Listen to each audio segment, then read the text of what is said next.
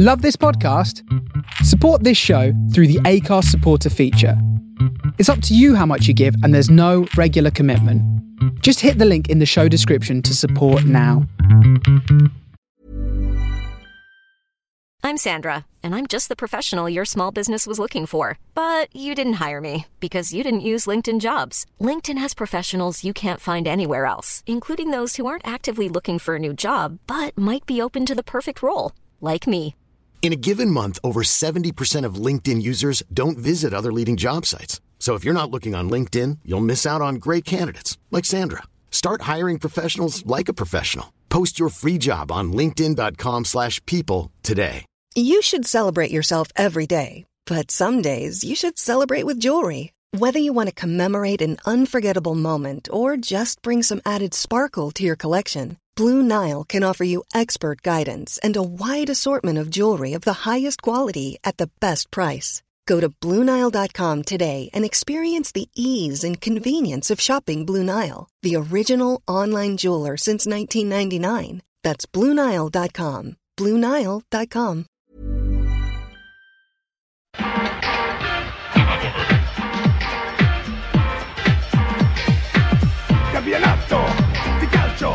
italiano.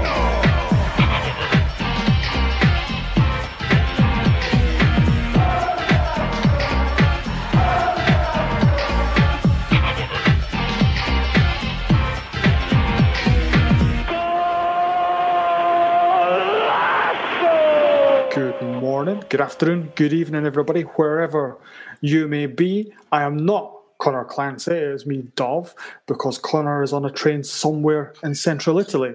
We don't know where exactly, but it might come back. We'll see later in the show. However, I have two recognizable faces, uh, or voices even, uh, on the podcast with me. It's uh, Vito Doria and Nicholas Caro. Vito, how are you doing?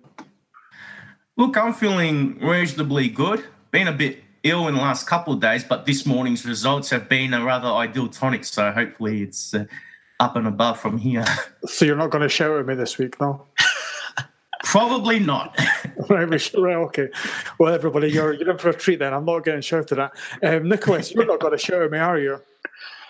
No, no, I'm in a very happy mood. I'm and I'm very glad to see that Vito has uh, got some positive results overnight. So uh, we, uh, I think, we'll have a nice friendly pod today, which is going to be great.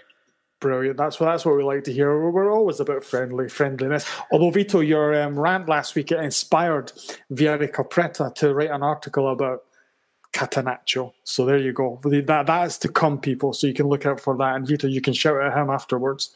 Um, right. Before we obviously the big game of the weekend was Milan Roma. However, I want to start with the events at the Stadio Luigi Ferraris because Sampdoria smashed Napoli 3 0. Defrel got two, and then Fabio Quagliarella scored what is a normal goal for him, really. Uh, th- this one's for Vito. I'm going straight to Vito on this one. This was brilliant, wasn't it? Oh, absolutely. Especially that first half, I thought we played a superb game of football. There was great fluidity and great link up play. So it was rather incredible to see us destroy Napoli, especially in that first half, like we did. And the main difference there was having uh, Ekdal in the regista role, uh, controlling the play, and also having Ricardo Saponara playing in that trequartista role. Until he was injured, I thought he was very decisive. And in particular, he was the one that set up the opening goal with that excellent pass to De Defrel. Well, that's the thing. That's the thing. Kind of, I noticed as well at the midfield, like being there and seeing what they were doing with Ekdal sitting there. It allowed Linetti and Barreto. Both of them were really just and the strikers and Saponara, where when he was hmm. just closing everything down and didn't give Napoli a chance to to get on the ball at all, which was impressive. You could tell it kind of took everything out them because they were knackered by the end of it. So what's happened then, Vito? Is this kind of like something that Giampaolo's instilled? Is it the play the players have kind of realised actually we're quite good and we can do something?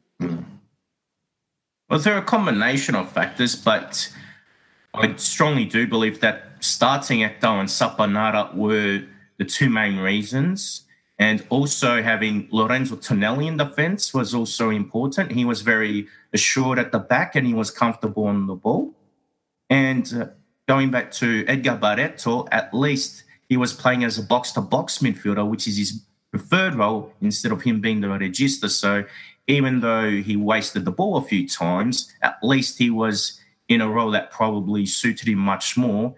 And with his energy as well as Karol Linetti's, I think they just overran the Napoli midfield. Mm, I still we're going to stick with Sam. Um, Nicholas Fabio Quagliarella scored a goal. It was quite good, wasn't it? Ridiculous. um, I mean, you almost have to think as a as a Napoli supporter, like, can you really be that unhappy when they're scoring goals like that? Like, you can't defend that. That's ridiculous. And at his age, he's he's got plenty of seasons to go. Obviously, I'm sure he'll have like a five year stint at Chievo before he retires. Uh, he's not good Plenty enough. On that. Come on, let's just be serious for a second. Um, obviously, well, he got that goal. You can't really say much about it other than how great it was. Uh, Alec Defrel um, because obviously he, he got the first goal, just smashed it from the edge of the box after a great counter attack, and then was kind of in the right place at the right time for the second goal as well. So I'm going back to Vito Nicholas and. What, what has he added? Because obviously last year it was Zapata and Quagliarella. This year it's Defrel and Quagliarella, and they're two very different players. Mm-hmm. Defrel, in my view, is a lot more mobile than Zapata, so I think that will make a difference. And technically doesn't look too bad on the ball. So hopefully he can regain his confidence, and he's already done that in the opening match. So it's a very ideal situation for him. Whereas at Roma, he wasn't getting that time or those opportunities due to having a stronger squad around him. But at Samp, it should be ideal. And I reckon that in the Sampdoria's case, just generally, I think the play would be more cohesive and more fluid as well. So when you've got mobile forwards, it's easier to keep possession, but also helps to create better movement, quicker movements, and make things more unpredictable for the opposition defence. And that's exactly what Sampdoria did. Now, let's get on to Napoli then, because they were rubbish, Nicholas what on earth has happened? They were all at sea in defence, overran in midfield, created next to nothing in attack. I thought this was meant to. This is the great Carlo Ancelotti. What's going on? Well, if if you ask Carlo Ancelotti himself, it's it's all about their attitude. Apparently, um, he seems to think, and you know, fair play. It's you can see a lot of similarities. They started the match in very similar circum, um, circumstances to the past two matches where they didn't look that great and they went down early.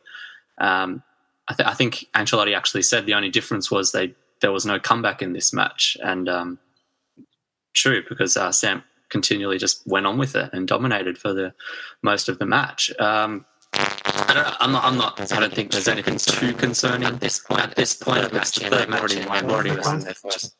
Nicholas, your microphone has went off fuzzy. Um, oh, great. Revito, come to you. Um, while Nicholas sorts his microphone out.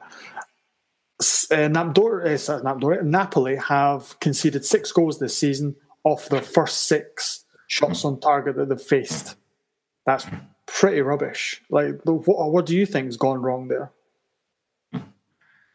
I think that without Maurizio Sarri, that the structure of that defence has surprisingly gone out of that window, which is rather bizarre because it's the same back four that they had last season. So there was Hysaj, Albiol, Koulibaly, and Mario Rui. But it seems that, I don't know, from the outside looking in, Ancelotti has either taken that structure out or he's tried to simplify too much.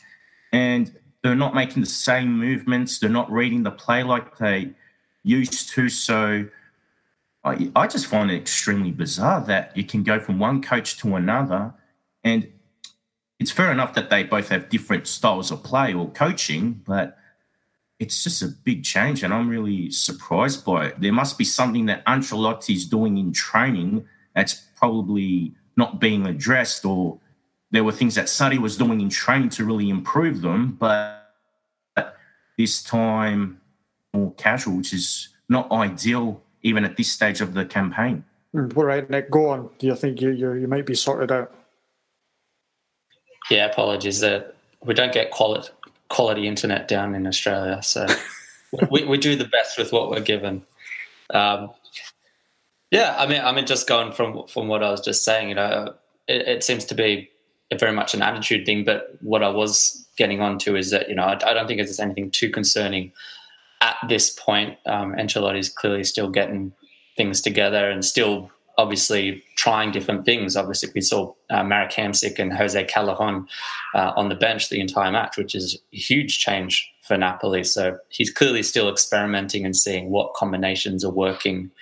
Um, Ancelotti said that that wasn't the reason why they lost. Um, you know, that's open to interpretation, but certainly he's still himself, you know, playing with things, tinkering and seeing what's going to work best for this Napoli team moving forward. But um, after two wins, it was interesting that he did bench them. Um, you know, you, usually you'd think that um, you stick with the winning combination, but each to their own.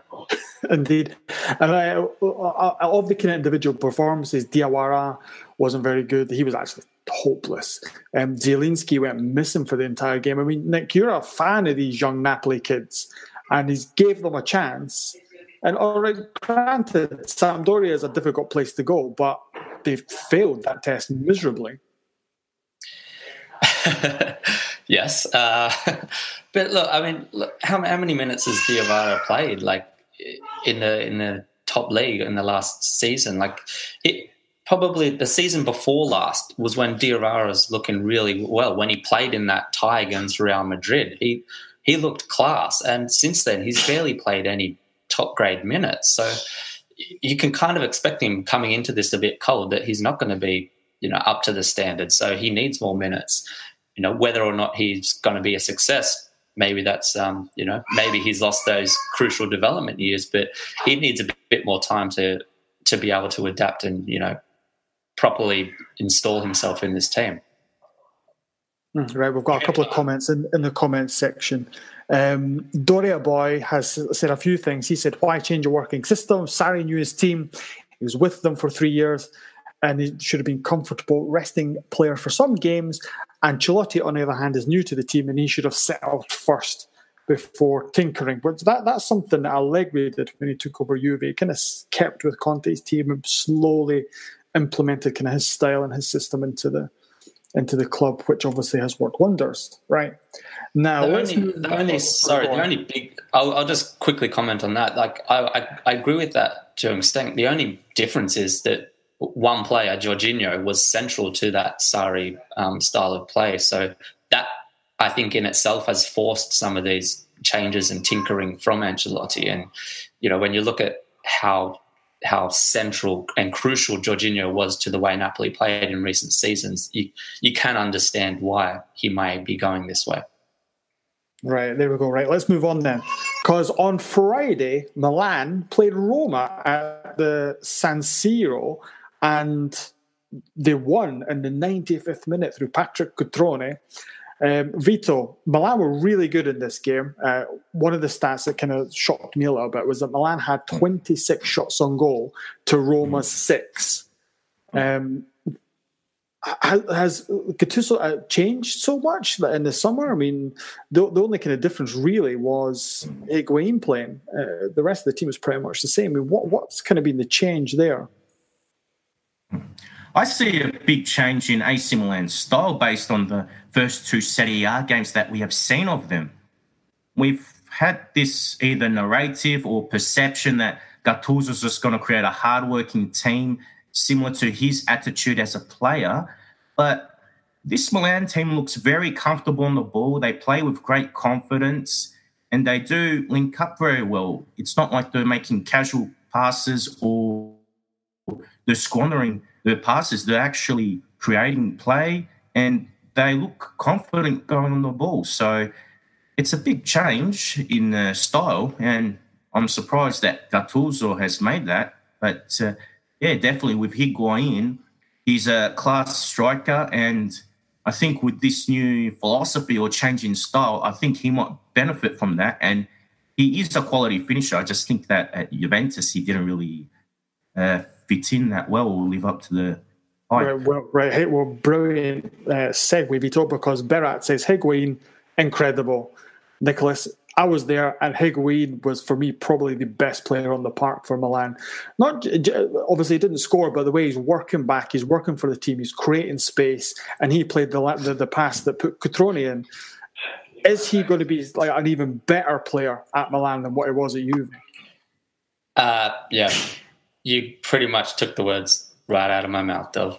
Um, he uh, you mentioned pretty much the the only difference is Higuain's coming to this team is exactly what you said, and that to me has made a huge difference to the way this Milan team is playing in that final third, even in the the the two the middle third and the forward third, because if you actually look at the the heat maps of the positioning, Higuain is actually he drops more than the likes of Suso and Calhanoglu. They actually play further up the the amount of work he's dropping and uh, feeding into that build up play, um, it, that that's almost just as important as what he's doing around the the penalty box for this Milan team, and it's opening up so much space and opportunities for the likes of the Bonaventuras of the world, who's um, you know obviously been quite strong himself. Uh, apologies if you can hear a baby in the background. Um, Next kids are yeah. going crazy, everybody. They're loving it. Let's Higuain talk. Yeah, big, big, big Milan fans um, down here. No, but I mean, I, I, was actually looking at some of Higuain's stats, and he's passing. You know, obviously we're only a couple games in, but the amount of passing he's completing uh, so far this season, it it's far and away more than what he was doing in basically any other season with both Napoli or Juventus. He's involved more in the play, and he's actually does really well in that kind of role. So he's really impressed me. And while obviously Cutrone will get a lot of the headlines for the goal, that was all Higuain. That pass, the the composure to particularly in that kind of uh, time of the game, you know, a striker of his caliber is more than likely going to be like, well, I need to score this, and will go himself. But the composure to actually see that space and play it through perfectly for Cutrone, incredible. Um, yeah, Higuain looks like he's really going to. I mean, he's aging, but he's he's you know looks as good as ever in this AC Milan outfit, and uh, yeah, exciting times for Milan. Mm, indeed, I think so. I reckon that, that he could be a real difference maker for them, not in terms of goals, but like I say, how he how he kind of fits in with the play. Vito, Roma, Roma were not very good. I think they had about a twenty minute spell in the second half after Di Francesco changed his formation, um, and kind of dominated Milan for a little bit, but didn't really create anything. Um, obviously, Di Francesco, I think, got it wrong with the formation and things like that. But what, what do you think's happening at Roma? Because they don't look anything like the side that were so good last season and that got to the semi-finals of a Champions League. It seems that Di Francesco has overhauled the midfield too much based on the choices of personnel and also choosing the 3-4-3 formation I thought was a bit bizarre, especially because I believe that Javier Pastore is best suited to the trequartista role, and he did not play in that role that much. So I don't think it was really convenient at formation. Even in the second half with the changes, I did not see much urgency in Roma's play or much unpredictability. I thought the play was rather simplistic and they did not look very inventive and all, and they do have creative players. So it was a rather underwhelming performance against the Rossoneri.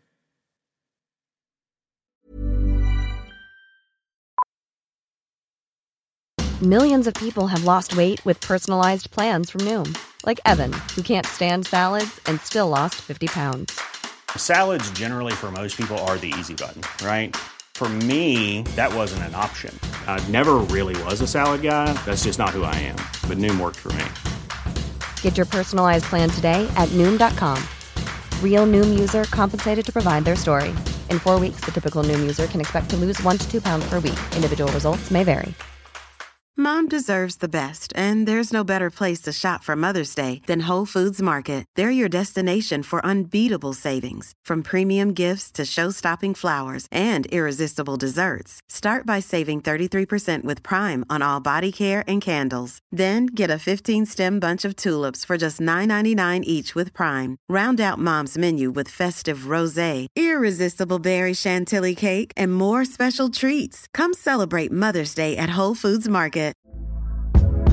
Hey there, it's Michelle Norris. I'm host of a podcast called Your Mama's Kitchen. When I travel, I'm usually looking for a way to find a taste of home when I'm not at home. And one of the things I love to do when I am at home is entertain. And Airbnb allows me to do that. When I was in California recently, I rented a house that had a great kitchen. And when we were sitting around the table, we're all thinking, we're in someone else's house. Someone could be in all of our homes as well. If you have a home, but you're not always at home, you have an Airbnb. Your home might be worth more than you think. Find out how much at airbnb.com/slash host.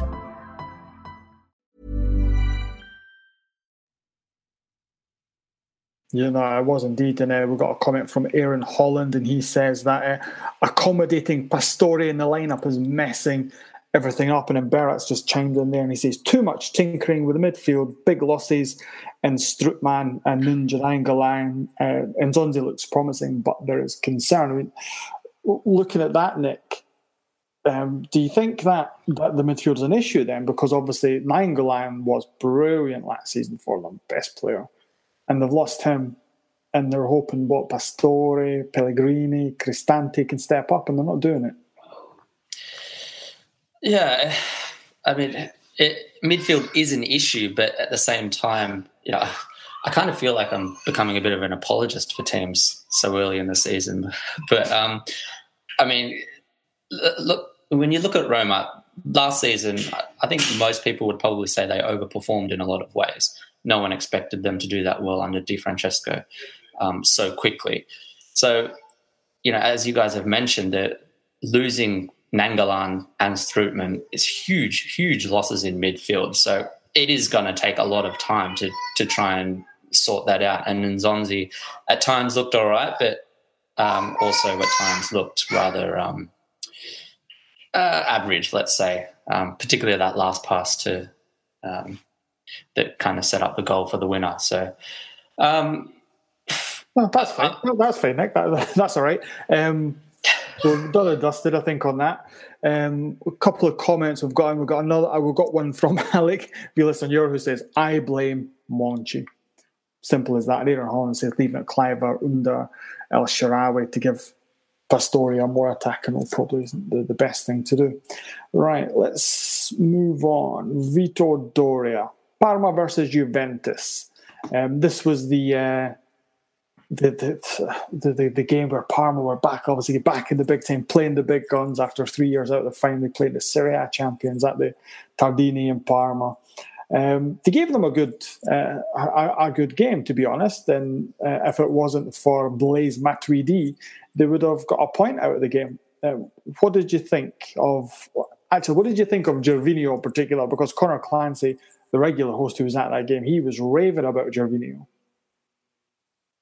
In particular, in the first half, I thought Gervinho was superb. He scored the goal, but it was his trickery, his speed, and the confidence he had to run at defenders that made the difference for Parma. Parma do rely on the wings a lot to create chances. And you can see that Gervinho, with his quality and his experience, makes a difference to this Parma side.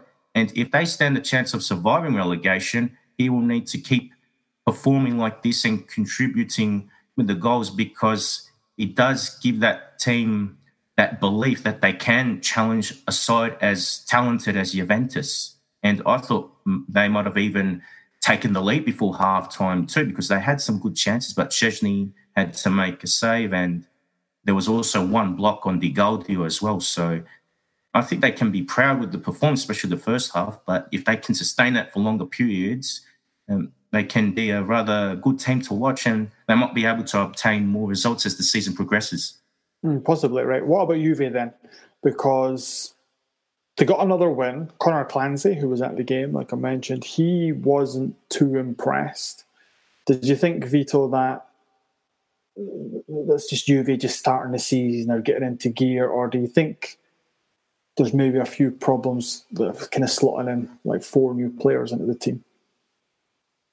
Accommodating new players has made a bit of a difference. So obviously they haven't fully gelled yet. But at least with Juventus, I don't think they really slowed down after the 2 1 uh, scoreline. They did attack a bit more, although they didn't create clear chances after that, but it wasn't like they sat back and just defended that lead. They had confidence on the ball.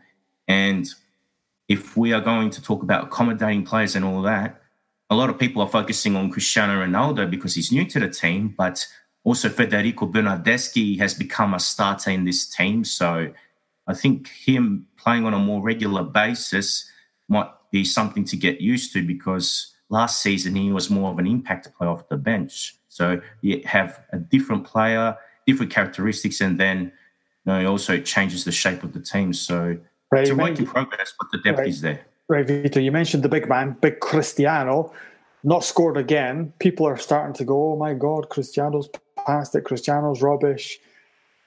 He's not really, though, is he? Let's be honest. No, I would not write off someone like Cristiano Ronaldo so soon, especially after just three rounds. Also, keeping in mind that he's just arrived in Serie A and it's a different style to the Spanish La Liga and, of course, to the Premier League when he was at Manchester United. So, getting used to the tight defenses and also the tactical systems, it's going to take him some time. And defenders are going to keep an eye on him because of the talent he possesses. So, I would not lose too much sleep over it. I would be more concerned if he was not performing in the big Champions League games and things like that. But we'll have to wait until after the international break to see how he impacts on this uh, Bianconeri side. Mm, um, Cheyenne Rafi, was? Uh, Rafi Dizan, I can't say that name, Cheyenne, he said, It's frustrating watching Juve go through this system transformation. Can Allegri please stop playing Cuadrado as a left back slash, or sorry, right back, he means. Uh, Nick, do you see anything uh, uh kind of Juve that maybe would have a, or is having an impact there, given that they've not really performed fantastically well uh, in the three games so far this season, but regardless, they've got the wins?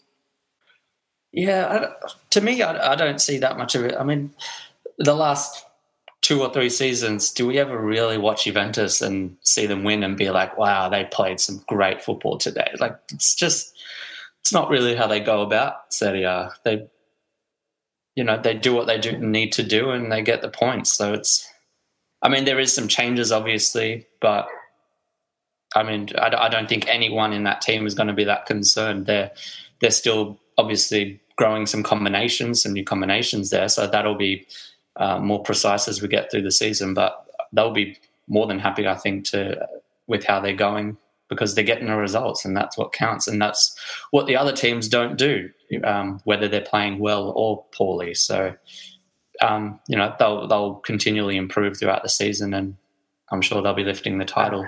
Yeah, and they, they'll win it at the end. That, it's, it's like there are certain things in life, taxes, death, and this winning the Scudetto. That's pretty much how life works. Um, right, let's move on. Bologna versus Internazionale. This was fun, Nicholas, uh, after the 66th minute because Inter struggled to break down Bologna before that. But then Radja Nainggolan, the ninja, um, he had a, a, nice one too. I think it was with Politano, and then put it in. Then Antonio Candreva scored a goal, which is amazing, and Perisic got a third one. So you you must have been happy, right? Because it's your first win of the season. Nainggolan scored on his debut. Happy, happy dance. Everybody's good, right?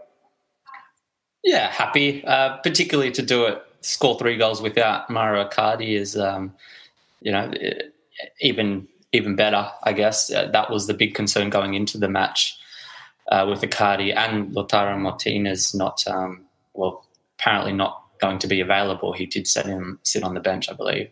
Um, but Keita Balde was uh, playing in that striker role.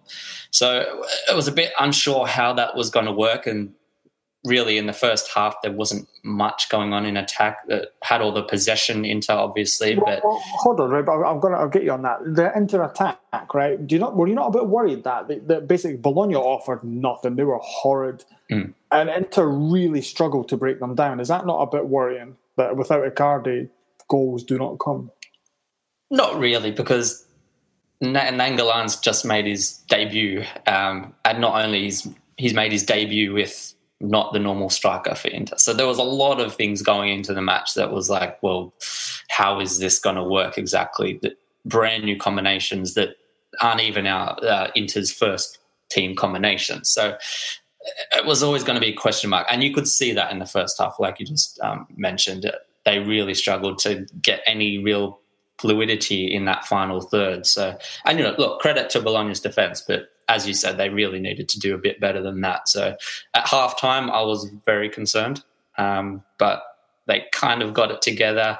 Um, Politano, off the back of last week's performance, I thought he was um, arguably the best for Inter, and he continued that. He uh, started to create a lot of opportunities, and and then Ivan Perisic keeps uh, keeps on keeps on being world class. He's just uh, amazing. Um, probably my favorite player in the world right now. But um, with Politano and Perisic on on either side of uh, the Inter striker, that's very ex- so exciting at the moment.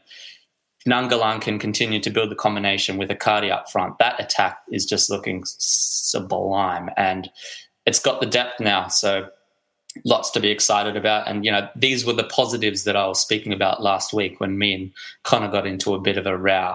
Like, while the result wasn't there against Torino, there are so many positives to like about this Inter team. And yes, it's still coming together. Yes, there's going to be a few more games when it doesn't look great and there's some question marks, but lots to be excited about. And Right, uh, hold on. We've got a comment, Nicholas, right? Um, all right.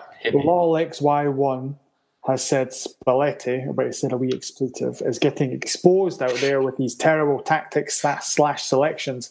And now I think we've got something going up on forzaitalianfootball.com that's kind of noting that in the three games Inter have played, they've started with three different formations. So last season, I remember Spalletti was getting absolutely pilloried for playing with the same the same formation of more or less the same team every week. Now he's changing it, and people are still moaning about it. What's what's going on? I, I really, it seems like every week on the pod too. There's a lot of people don't seem to uh, take a liking to Spalletti's tactics, and but I mean, I, agree to an extent. I mean, he's I wouldn't say he's the most tactically, uh, you know, good coach there is, but uh, I, I think he's he does the job with what he's got, and to be honest, I, I, think in Inter's situation, given the last few seasons, I wouldn't necessarily say that that the the most strategically aware manager is what that team needs. It needs someone that can actually take control of that team and get them working, um, create a new culture. Uh, that that's been Inter's main problem for me. So I'm not really someone that's going to go out there and say, well, you know, we need someone with better strategy, with better tactics. We don't need them. The Inter don't need a Maurizio Sarri. They just they need someone that's going to fuse all these all this talent together at the moment because the culture, the attitude, the mindset that's been the main problem. As we kind of spoke about last week, it hasn't been the necessarily the the way they're playing. So, um, I mean, tactically that is. So, I, I don't get this uh, the Spalletti hate. To be honest, I think he's he's doing a good job. He did a great job last season, and uh, long may it continue. Okay, wanted to continue, but we don't. Um, Vito Bologna.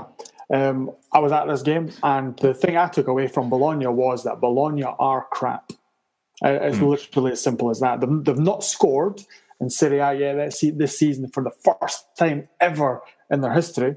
Not scored in the first three games. They didn't ever look like scoring. Um, Pippo Inzaghi's taken them back, has he?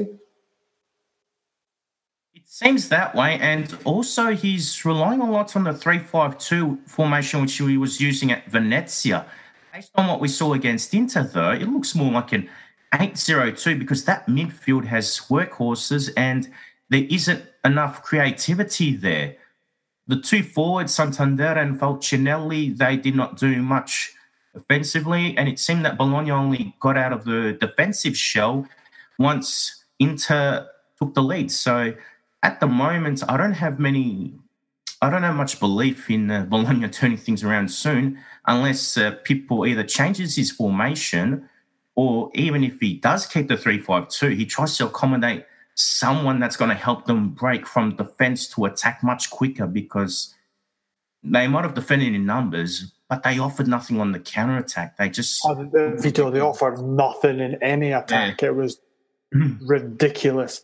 Santander and Falcinelli were the, the, Mm. exactly. And that, that, was in the first five minutes. Yeah, in yeah. the first five minutes or something like that. That, that to Santander, I just I was looking at him like this this boy. He's not going to do anything And every single time. He did absolutely nothing. And even when they brought Destro on, they kept Santander on, and Destro was as well not being there. Um, Vito Filippo Cacciamo has said, "Is this Bologna team crap, or is it just super Pippo? So is it uh, is it the team or the player, or is it the coach or the players?" An easy one, but look, so far I, I'm going to say Inzaghi. I hate to say it because I thought he did all right to drop down to Serie C and then work his way back up with Venezia. So I didn't mind seeing him get a second chance in Serie A after flopping at Milan. But so far, I think he's got his tactics wrong and also just the general approach of the team is not very good. I think it needs to be more balanced. Whereas, like we are just saying in the last couple of minutes, no, there's nothing much there. They're not a really strong defensive team, nor do they provide much going forward. So he's got a lot of work to do during the international break. There we go. Right. Um, what else will we talk about, lads? Let's, see what the, the, people in the uh, the comments are saying. Uh, Hussein says Pippo was a great player, but he's a terrible coach. Uh, LolXY's is chained back in. said Inzaghi should have shouldn't have taken the Bologna job. This might hurt his career big time. Right, Nick. The, the career of Pippo Inzaghi, obviously at Milan, he was on a hiding to nothing there. Uh, did really well with Venezia. Almost got them or his career as a coach is finished? I just uh, missed the question there, but I'll I'll go on about Pippo. Um, I, it's interesting. He was a bit of an opportunist as a uh, as a striker. Obviously, just those kind of finishing. That's what he made famous uh, throughout his career.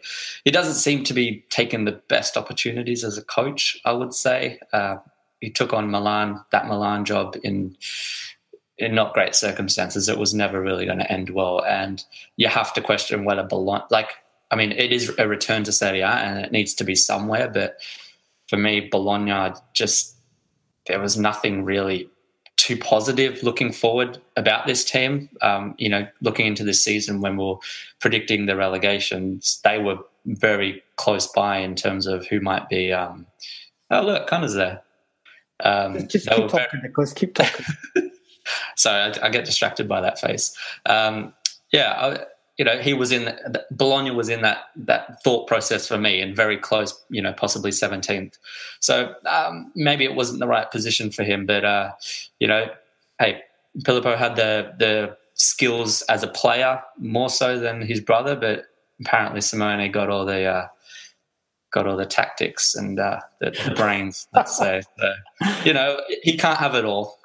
Oh, well, that, that's true. You can't have it all. Well, it was going to be a surprise, everybody. Um, but Conor Clancy has arrived uh, to, to talk to us about some Italian football. Conor Clancy, say hello to the people.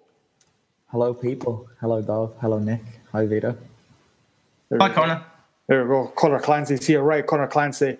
Uh, put in your two cents about Parma and Juventus because you were there for Forza Italian football live in the Stadio Ennio Tardini for Forza Italian football. I just reiterate that point. Um, yeah, what happened? Was it good? Was it fun? Did you have fun? It was. Tell, tell the anecdote about everybody laughing. That was fun. Uh, that's where I was going to start as well, to be honest. And I almost feel bad starting with this because it just feels like I'm picking on him at this stage. But Cristiano Ronaldo, though, he had a stinker, an absolute stinker. He was just getting in the way. Juve were really trying to pass the ball to him. As soon as they went 1 0 up, him and Mandzukic swapped and they were all just trying to kick the ball to Cristiano to score, and he wasn't having any of it. He was awful. But then the giggles had started to kind of surface when he missed the chance from close range. I think it was a header, and he got really annoyed. And then the ball came down. I was going to say it dropped from, but it didn't. He forced this effort. The ball was about shoulder high, edge of the box, and he tried to do a mental scissor kick type thing. Completely missed the ball, landed on his arse. The ball landed beneath his foot, and the whole stadium just laughed at him. It was one of the best things I've ever seen in the stadium. Normally, like when you're in a football ground, you're used to hearing certain noises. An eruption of laughter is not one of those noises. And when you know it's because of something Cristiano Ronaldo did wrong, it just makes it so much funnier. It was amazing. Yeah, you got everybody. It was amazing. Um, we'll see how amazing it is when he scored 35 goals at the end of the season, and then everybody will be laughing on the other side of their faces. But there you oh, go. He's gonna do it. He's a brilliant player, as we said every week we've done this podcast, which just makes it all the more enjoyable that he's struggling in these early stages. Yeah, we was, can enjoy it. He'll get his first goal in the Champions League. That's what happened, and then it'll be CR7 Champions League and all that. Um, right, the other game Conor Clancy was at was Fiorentina versus Udinese in Florence. Um, Benassi scored. Fiorentina won. What happened? Was it good? Were Fiorentina amazing? You said um, you were going to watch Giovanni Simeone. I was there to watch Giovanni Simeone, and I was impressed by him. But I also felt a bit sorry for him because he was trying to do absolutely everything by himself for about 65 minutes. And then Fiorentina kind of came to life after that. But yeah, and this game was considerably less fun than the game last night, to be fair. But it was still, the second half was good. Udinese were clearly just there to get a point, and you can't really argue with that too much. But Fiorentina probably should have carved out more of that considered. They look like they're really missing a proper number 10. I know Marco Pjaca came on and he's wearing the number 10 on his back, but they're missing someone in that midfield three of Benassi, Gerson, and I can't remember who the third was in midfield, who can just kind of unpick a hole in the defence and that. Because Giovanni Simeone was getting absolutely nothing he was coming back deep into his own half countless times and driving the team forward himself. But then Chiesa kind of woke up in the second half, and it was it was him really who delivered the goal because Benassi will get the credit, and rightly so, for what was a great finish. But Parma, or not Parma, sorry, I'm getting all my games confused. Udinese had a corner, and Chiesa picked up the ball in his own box and absolutely tore forward with it down the left. But then as soon as he got into the Udinese half, he slowed down the whole stadium was going mental at him, telling him to pass it, and he was just almost strolling. He knew that Benassi was coming over, someone was coming up on his right, and everyone else was going mental trying to get him to pass it to. I think it was Pjaca who was up with him, and he just waited and waited and waited, and then just delivered the the most beautiful dinked pass just over the top of the defense into Benassi's path, and he he smashed it. It was a great finish, to be fair. But I was really impressed with Chiesa and to a lesser extent Simeone because he was getting evidently frustrated. He was trying to get the crowd up for a point, and they were. But the best part about this game was when the goal went in. Um, obviously, you know where the press box is. It's kind of down the touchline towards the corner where the Fiorentina fans are, on the same side as the dugouts. And I was watching the players running over celebrating, trying to make sure I got the goal scorer right. And then next thing, Stefano Pioli just charges down the touchline and joins in celebration. I was loving it in the stand. It's great. There you go. Good things to come to those who wait, like like Conor Clancy joining the podcast at half past twelve. Um, Jordan Veretout says why he was the player that Fiorentina uh, were missing. So there you go. That's the man you forgot, Connor. Um, playing, but they could have yeah, one like him in there. That's that's what he said. He's the player they were missing. So so there you go. So he said it right. So so relax. Um, right. What else happened in Serie A? Lazio won. They beat Frosinone one 0 um, Chievo and Empoli drew nil nil. Atalanta got beat off Cagliari.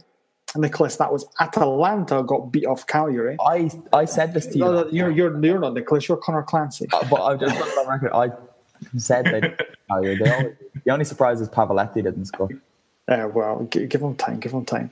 Uh, Torino beat Spal 1 0. That game was uh, delayed or suspended halfway through the first half because of heavy rain, but eventually got finished and N'Koulou got the goal there. And then the game Vieri Capretta was at in Reggio Emilia, Sassuolo smashed 5 past Genoa, 5 3 it ended up. Um, and he was raving about Babacar and Kevin Prince Boateng in that game. So there you go. Kevin Prince Boateng is back, everybody, and back with a bang. Um, before we finish, there's what I want to touch on one thing. We've seen the international breaks coming up, right? And we've seen seen all the teams play, we've seen kind of what's happening and things like that. Vito, have you have this in the kind of first three rounds in general? Is there anything that's kind of surprised you that you've kind of noticed, or is there anything that's kind of caught your eye? About Serie A so far in the opening three rounds, I would probably say Milan style of play. Um, again, it seems like they've taken Maurizio Sarri's possession-based philosophy and adapted as their own. And for what we were, for what I was saying earlier, I really, I really didn't think that uh, Gattuso was capable of doing that. He seemed to be that hard-working type. So yeah, so far he's proved me wrong, and it'd be interesting to see how Milan progress as a team. Now they've got on off-field stability and having Higuain there up front, they've got a proper striker instead of Nikola Kalinic. So, so far, so good for them. What about you, Nicholas? Apart from Inter, you're not allowed to talk about Inter. Is there anything that surprised you? Maybe maybe Napoli conceding lots of goals and their young players not being very good. No. To be honest, nothing. Nothing. Nothing. There's nothing that comes out to me that's like, uh, you know, the overly surprising so far. Like it's, you know, it's so early still, but no, everything's. I mean, I don't want to say it's as I as I expected, but it, you know, it's it's it's going along fairly well. Maybe maybe I thought Chievo would be a bit better than they are because they are. Oh, it took you a wee while to get that. Oh wait, you did you did get a clean sheet, so I'll give you that. Ah, Congratulations. There you go. Well, listen, we've, we've had a hard start to the season, so relax. Just give it time; it'll come. What about you, Conor Clancy? You've been to some Italian football games this season. Is there anything kind of that springs to your mind? Yeah, and I am going to go back on one of my preseason predictions already, and that is Parma are going to stay up. They've got oh. them. Yeah, they, they brought in a lot of players late on in the window. And I honestly think they've got enough them to stay up now. I think. I don't know who else is going to get in their place, but there's probably enough down there that Bologna. they can be. Yeah, but Bologna will slot in there quite nicely. Um, but yeah, Parma, Parma will stay up. There you go. Right, and um, we had a comment. Uh, LolXY has said uh, De Zerbi at Sassuolo surprised him a good manager, but didn't expect them to start delivering right away. And I think you're right. I mean, the, the, I think I've only watched a couple of Sassuolo's games so far. Obviously, didn't see the game tonight, but they've been really, really good. I really like the way they're playing. And, and Kevin Prince Boateng, just like we mentioned before, is fantastic. Um, Filippo Cachamo's chimed in. Cristiano Ronaldo Jr. scored for Juve before his dad. He's surprised about that. He did. I think he got four in his debut for the under nines at Juve as well. And there was a comment I wanted to bring up. Stefan Butcher they said, don't for, don't forget to talk about Inter's amazing passing. And he mentioned 707 passes. I've got this stat here, right? Inter attempted against Bologna 808 passes, completed 729, which is both a record, which is both our records for Inter in a Serie A match since Opta started collecting data in the 2004-5 season. Does, so there you go, Nicholas. Does that just reinforce what you said about Bologna being so bad? Because I know when you got back from the game the other night, oh, we were chatting about horrible. Because Inter aren't this. I know they're changing a bit this year, but they're not this heavy possession based team. Mm. So that's Bologna had no midfield, so it was just basically free reign. Bologna have no team this season. They're, they're going to be awful. Well, but Badger Demon said there's probably 650 of those passes were doing nothing. So it's two things probably right because a lot of them were sideways. Um, but but I, th- I think it's, uh, it's, it's quite noticeable because I remember last season doing some of the statistics on FIF and like there were points where Napoli were getting like between 700 and 1,000 passes, like attempting that every game because that's what how Sarri wanted them to play. And I've, I've, I've, obviously we've only got one game to go on, so it'll be interesting to see if that's something Spalletti keeps going with in terms of trying to get Inter to play a stupid amount of passes, or if he starts just going right, get it to the wingers, take somebody on, and then get the ball to Icardi. There you go. Everybody's quiet. They're all nodding their heads there, silently in the background. Um, right, unless anybody's got anything to add, I think we're done here. Yeah, that's yeah, that, that's so good. Yeah, right. There you go. Thank you, Vito. Um, everybody's in silence. Um, right. What do we what do we do at the end here, Connor? I don't know what to do at the end. This is your thing. Go for it. All right. Over to you. Mute your mic there, please. Um, thanks everyone for listening. I, I missed you guys this week. CM Fox hasn't been in the comments. It's sad, uh, but basically head over to ForzaItalianFootball.com, read everything we've done. I don't know if Dov mentioned it at the top, but of the 10 Serie A games to be played this season or this weekend, we were in the press boxes for seven of them, which you don't get that from any other English speaking Italian football website. So that is why you need to tell everyone that we are the website that you should be reading, listening to the podcast, or watching the videos of. And just if you need anything about Italian football, we've got you covered. Don't go anywhere else. It's fine. You can get us on Instagram. We're smashing the Instagram stories of the games. We're at Forza Italian Football on Facebook at Forza Italian Football as well, on Twitter at Serie A FFC, just to make things different. Um, you know where the boys are. Get them on Twitter, Instagram, Facebook, a lot. Um, I should be back. I don't know if it's next week or whenever. No, you'll be two weeks because the international breaks next week. We've got Italy, Italy against Poland, and Italy against Portugal. So yeah, you'll not be back for a couple of weeks yet. Nice. I'll have to miss you for a wee while. Sorry, guys. I, I'm sure they don't miss me. I miss them. I'm sure they're delighted when you fill in. Yeah, probably. Yeah, they were excited to not hear your voice or see your face. I know Nick was. Nick was really happy with that. He was like, "Yes, Dov's coming on. First corner, keep him away." right. Okay, everybody. Um, thank you very much. And that is it. There's nothing left for me to say apart from arrivederci. Bye. Ciao. Garrisca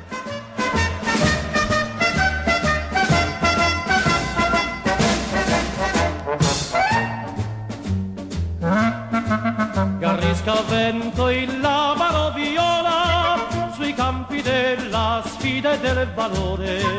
Una speranza viva ci consola. Abbiamo undici atleti e un solo cuore.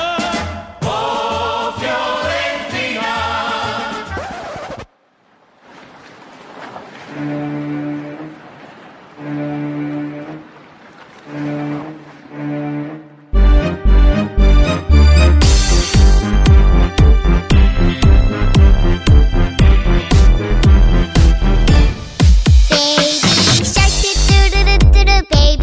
Do do do do do do baby shark do do do do do do baby shark. Mommy shark do do do do do do mommy shark do do do do do do mommy shark do do do do do do mommy shark. Daddy shark do do do do do do Daddy shark do do do do do do Daddy shark do do do do do do Daddy shark. Grandma shark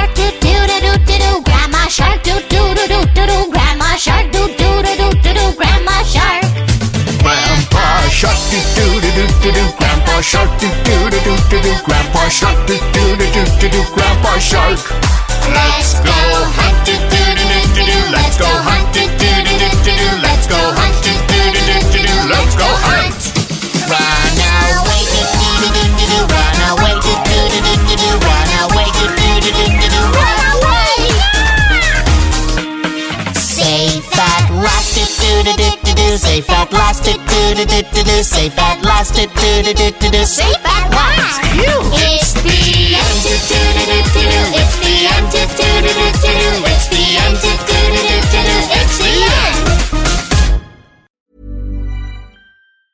Hey, it's Paige DeSorbo from Giggly Squad. High quality fashion without the price tag. Say hello to Quince. I'm snagging high-end essentials like cozy cashmere sweaters, sleek leather jackets, fine jewelry, and so much more. With Quince being 50 to 80% less than similar brands. And they partner with factories that prioritize safe, ethical, and responsible manufacturing. I love that.